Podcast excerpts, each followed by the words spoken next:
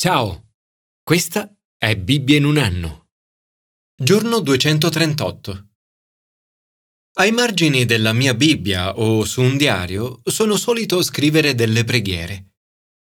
Sono spesso preghiere di richiesta che faccio a Dio, alcune delle quali a volte vengono esaudite. In uno dei primi diari, il 26 settembre 1976, scrissi di aver pregato per mia madre. Ho pregato il Signore di guarire la sua insonnia. A lei non dissi nulla.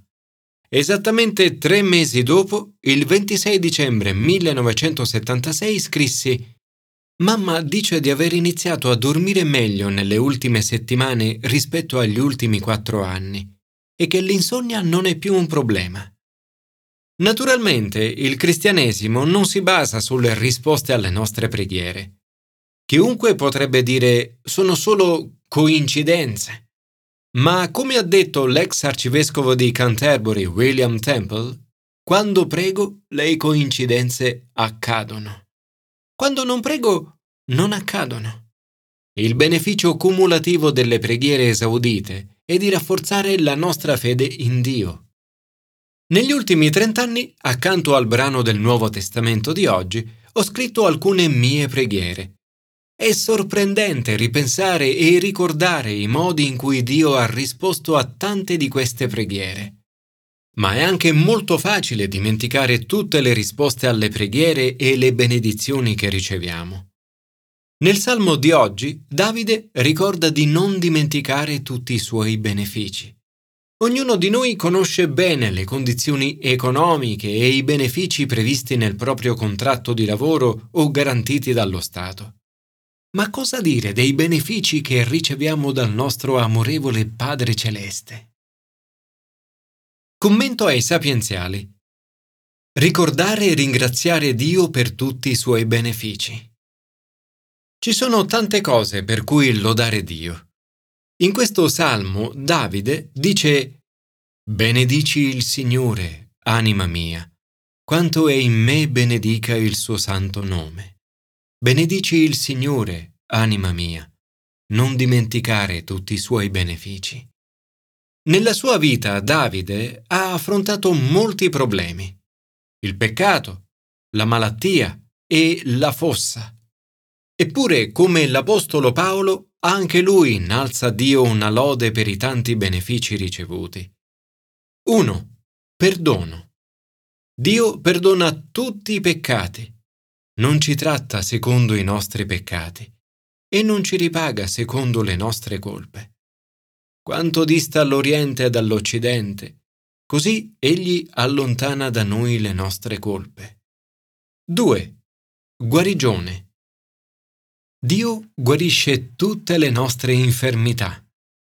Un giorno tutti saremo completamente guariti. Di questo ne possiamo vedere alcuni segni già ora, nella nostra vita. Ad esempio, quando a volte ci guarisce in modo diretto e soprannaturale, o da come ci protegge attraverso il nostro sistema immunitario, gli anticorpi e il processo naturale di guarigione. 3. Redenzione. Dio salva dalla fossa la nostra vita. Non c'è fossa più profonda che la redenzione di Dio non possa raggiungere. 4. Amore. Egli ci circonda di bontà e misericordia, perché quanto il cielo è alto sulla terra, così la sua misericordia è potente su quelli che lo temono. 5. Soddisfazione. Egli sazia di beni la nostra vecchiaia. Signore, desidero lodarti per tutti i tuoi benefici, per il tuo perdono e la tua guarigione, per averci redenti, per averci incoronati con amore e compassione e per averci ricolmati di ogni cosa buona.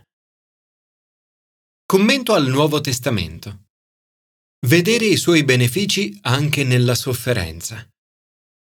La sofferenza è parte della vita. A volte soffriamo per una relazione difficile, per un lutto, o per un problema di salute.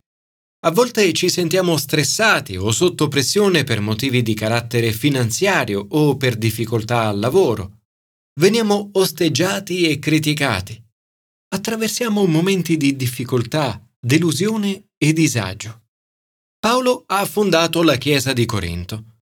In questa lettera molto personale rivela il suo cuore di leader. Esprime i suoi sentimenti di uomo in carne ed ossa che sa cosa significa attraversare tribolazioni, sofferenze, angoscia, difficoltà e pressione.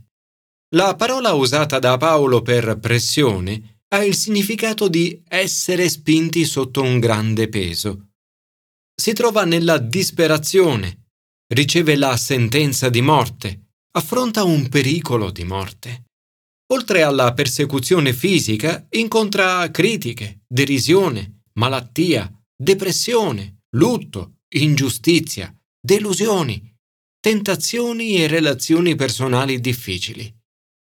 Sir Winston Churchill ha detto: «Il pessimista vede la difficoltà in ogni opportunità. L'ottimista vede l'opportunità in ogni difficoltà». Secondo questa definizione, Paolo è decisamente un ottimista. Inizia la lettera con una lode, non per i problemi incontrati, ma per i benefici che ne sono derivati. Quali sono i benefici che Paolo vede? E in che modo anche noi possiamo riuscire a vederli? 1. Saremo confortati. Il nostro Dio è il Dio di ogni consolazione, che ci consola in ogni nostra tribolazione. La parola consolazione significa incoraggiare, rallegrare e affiancare. Dio è il Padre misericordioso. Non è insensibile alla nostra sofferenza. Si affianca a noi e soffre con noi. Il suo Spirito Santo è paraclito, è consolatore. 2. Saremo di aiuto agli altri. La sofferenza che in questo periodo stiamo provando un giorno porterà grande conforto ad altre persone. Egli ci consola in ogni nostra tribolazione, perché possiamo anche noi consolare quelli che si trovano in ogni genere di afflizione con la consolazione con cui noi stessi siamo consolati da Dio. Coloro che in passato hanno affrontato grandi difficoltà nella vita sono in genere le più adatte a comprendere la sofferenza degli altri e a portare conforto. 3. Saremo trasformati. Le difficoltà danno forza nel sopportare, come l'oro che viene raffinato dal fuoco o una vite che viene potata per produrre più frutto. Le difficoltà portano alla pazienza, alla resistenza, alla fermezza e alla perseveranza. Portano alla trasformazione del carattere. 4. Non saremo soli. Paolo dice: «Come siete partecipi delle sofferenze, così lo siete anche della consolazione». La parola che usa per «siete partecipi» deriva dal termine greco koinonia, che è la parola usata per descrivere la relazione più intima possibile tra le persone. Nei momenti di difficoltà dovremmo sempre vivere una straordinaria vicinanza nei rapporti, confrontandoci e incoraggiandoci a vicenda. Come siete partecipi delle sofferenze, così lo siete anche della consolazione. 5. Impareremo a fidarci di Dio. Quando le cose vanno bene, è facile dimenticarsi di Dio e cadere nell'autosufficienza. La verità è che dovremmo sempre rivolgerci a Dio sia quando le cose vanno bene, sia quando vanno male. Paolo dice: «Abbiamo addirittura ricevuto su di noi la sentenza di morte, perché non ponessimo fiducia in noi stessi, ma nel Dio che risuscita i morti». 6. Saremo salvati. Paolo scrive: «Da quella morte però egli ci ha liberato e ci libererà, e per la speranza che abbiamo in lui ancora ci libererà». Guardarci indietro e osservare come Dio ci ha liberato in passato è importante. Ci aiuta ad essere certi che Dio ci libererà anche in futuro. 7. Le nostre preghiere aiuteranno gli altri. La preghiera è potente. Dio risponde davvero alle nostre preghiere. Uno dei modi migliori per aiutare le altre persone è pregare per loro. Grazie anche alla vostra cooperazione nella preghiera per noi.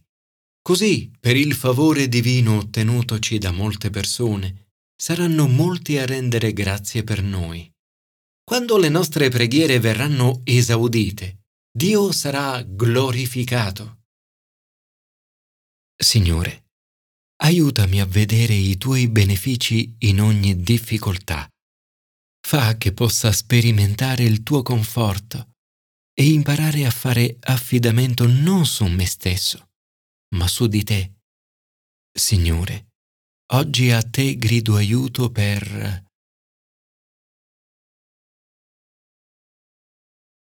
Commento all'Antico Testamento.